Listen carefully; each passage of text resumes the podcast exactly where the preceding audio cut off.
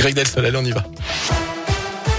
On commence par vos conditions de circulation dans la région avec quelques ralentissements à vous signaler sur la nationale 88 entre Laricamari et euh, Firmini en direction euh, du Puy, mais aussi de Saint-Etienne dans les deux sens. Donc à cause de travaux, c'est fluide autour de Clermont, ça coince également aux entrées de Lyon, notamment sur la 42 au passage du nœud des îles depuis l'Ain pour rejoindre le périphérique Laurent Bonnevet.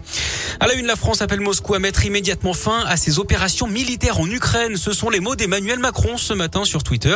Le chef de l'État qui convoque d'ailleurs un conseil de défense à l'Elysée dans les prochaines minutes. Comme dans nombreux pays, le président a vivement réagi après l'offensive russe lancée tôt ce matin, les Grillet. Oui, le chef de l'État qui, je cite, condamne fermement la décision de la Russie de faire la guerre à l'Ukraine. La France est solidaire de l'Ukraine, écrit le chef de l'État. Elle se tient aux côtés des Ukrainiens et agit avec ses partenaires et alliés pour que cesse la guerre. Fin de citation. Ce matin, Moscou annonce avoir détruit les services de défense antiaérienne ukrainienne et les bases militaires.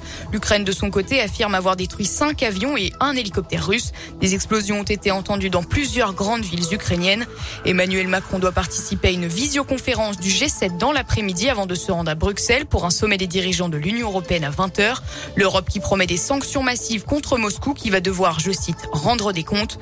De leur côté, les ambassadeurs des 30 pays membres de l'OTAN vont se réunir en urgence ce matin à Bruxelles. Merci Léa. C'est l'ensemble hein, du monde occidental qui dénonce les opérations militaires russes en Ukraine, de l'Allemagne au Japon en passant par les États-Unis. Plusieurs pays annoncent un durcissement des sanctions contre la Russie alors que le prix du baril de pétrole atteint les 100 dollars ce matin. C'est du jamais vu depuis 7 ans. Un homme d'une soixantaine d'années grièvement blessé dans l'incendie de son appartement ce matin à Saint-Denis-les-Bourgs, près de Bourg-en-Bresse dans l'Ain. D'après les premiers éléments, le feu serait parti de la cuisine au rez-de-chaussée de l'immeuble. L'intervention des pompiers toujours en cours. Ça provoque d'ailleurs quelques difficultés de circulation sur l'avenue de Trévoux, sur la départementale 936 en direction de Bourg-en-Bresse. Pas de pays sans paysans, c'est le mot d'ordre des agriculteurs mobilisés depuis hier pour bloquer deux centrales d'achat de la grande distribution. L'une de Carrefour à Saint-Vulbas dans l'Ain, l'autre de Leclerc à Isère dans l'Allier. L'objectif, c'est de peser sur les négociations commerciales annuelles qui se poursuivent entre les industriels et la grande distribution. Les manifestants réclament notamment l'application de la loi Egalim 2 qui cadre en partie ces négociations sur les prix. Il pourrait d'ailleurs être renforcé par des agriculteurs d'autres départements dès aujourd'hui pour rester plusieurs jours sur place. Jean Castex dans la région, il sera dans la métropole de Lyon. Demain, le Premier ministre ira à Neuville-sur-Saône au nord de Lyon pour visiter le site de Sanofi. Il sera accompagné par le ministre de la Santé Olivier Véran et la ministre de l'Enseignement supérieur Frédéric Vidal.